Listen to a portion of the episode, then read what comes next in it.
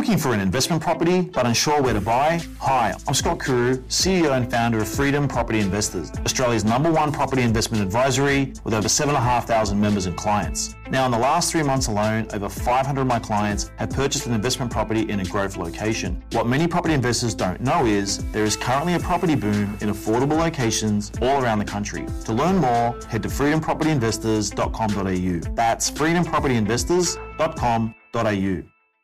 Are you in the market for a new car? Because with all the taxes that we pay, there is no question that Australia is an expensive place to buy yourself a new vehicle. And from next year, it's going to get even more expensive. And this is because of Anthony Albanese and Chris Bowen's new proposed emissions standard scheme. So I'll explain it to you. Now, the federal government and Chris Bowen they're proposing from 2025 a CO2 target.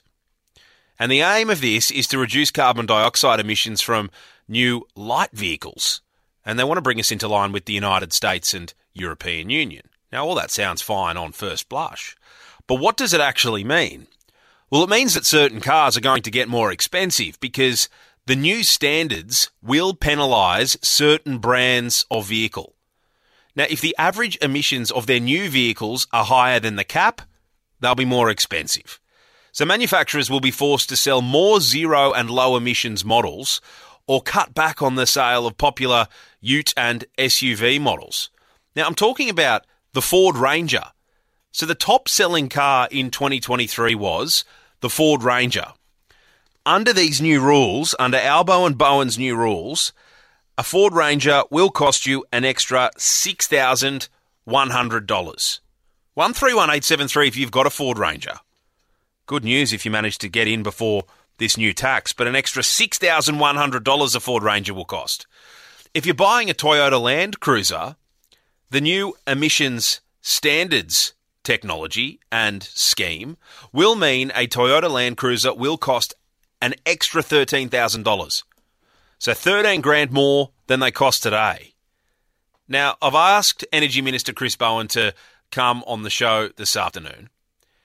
He is unavailable. He did say, though, I am open to coming on the program this week to talk about it. Well, the industry's furious about it. We will hold Chris Bowen to that interview offer. And at some point this week, we'll try to get him on. But Tony Weber is the chief executive from the Federal Chamber of Automotive Industries, and he's on the line. Tony, g'day. Good afternoon. It's a lot of money, $13,000 additional on the price tag of a Land Cruiser. Yeah, absolutely. And we're, we're not talking about something that is a long way away. We're talking this time next year because this starts all going well if it gets through the Parliament on the 1st of January 2025. So what can you explain it to us just in, in really simple language? Why will I see a Ford Ranger cost me $6,150 more than it does today? So the scheme penalises any vehicle or the manufacturer of any vehicle that is above the target for that particular vehicle. So you're talking about the V6 Ranger there, and it exceeds the target that will be set for the 1st of January next year, and that translates into a penalty of $6,150 because the government wants you to move to a more efficient option. And those more efficient options are more expensive? Well, they can be, hmm. absolutely. Now, to be fair to the government, next year there is a Ranger that will come slightly underneath the target.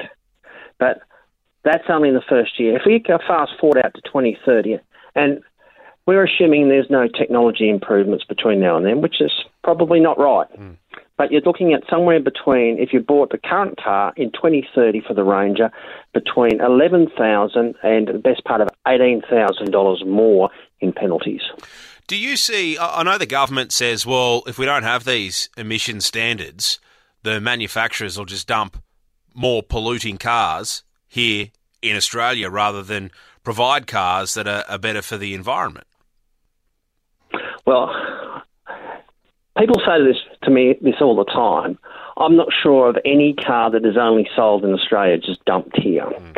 Now, the industry actually wants a form of this because it actually means we can bring the limited supply of more fuel efficient vehicles here.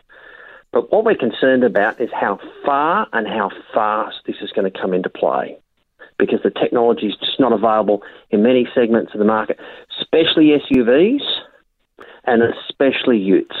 When you say fuel efficient, if we just leave the you know the CO two and the climate change thing mm. to the side for a second, when you say more fuel efficient cars, how much money realistically would I save driving a more fuel efficient cars on my petrol bill?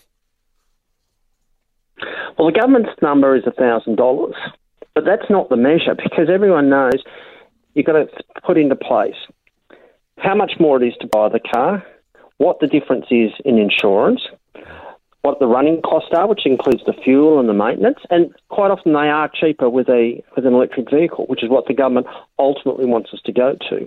But you've got to look at that in its entirety.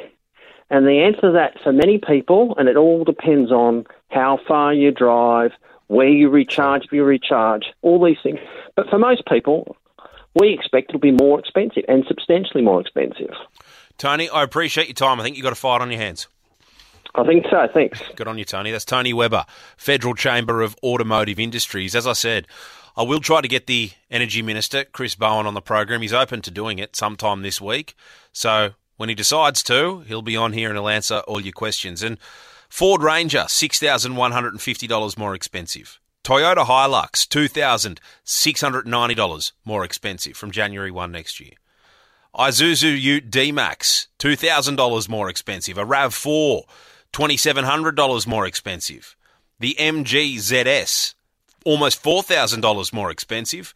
And of course, a Toyota Land Cruiser, $13,250 more expensive. A lot of people a lot of tradies who are going to be very angry at that. Are you looking for an investment property but unsure where to buy? Hi, I'm Scott Kuru, CEO and founder of Freedom Property Investors, Australia's number one property investment advisory with over 7,500 members and clients. Now, in the last three months alone, over 500 of my clients have purchased an investment property in a growth location. What many property investors don't know is there is currently a property boom in affordable locations all around the country. To learn more, head to freedompropertyinvestors.com.au. That's Freedom Property Investors investors.com.au.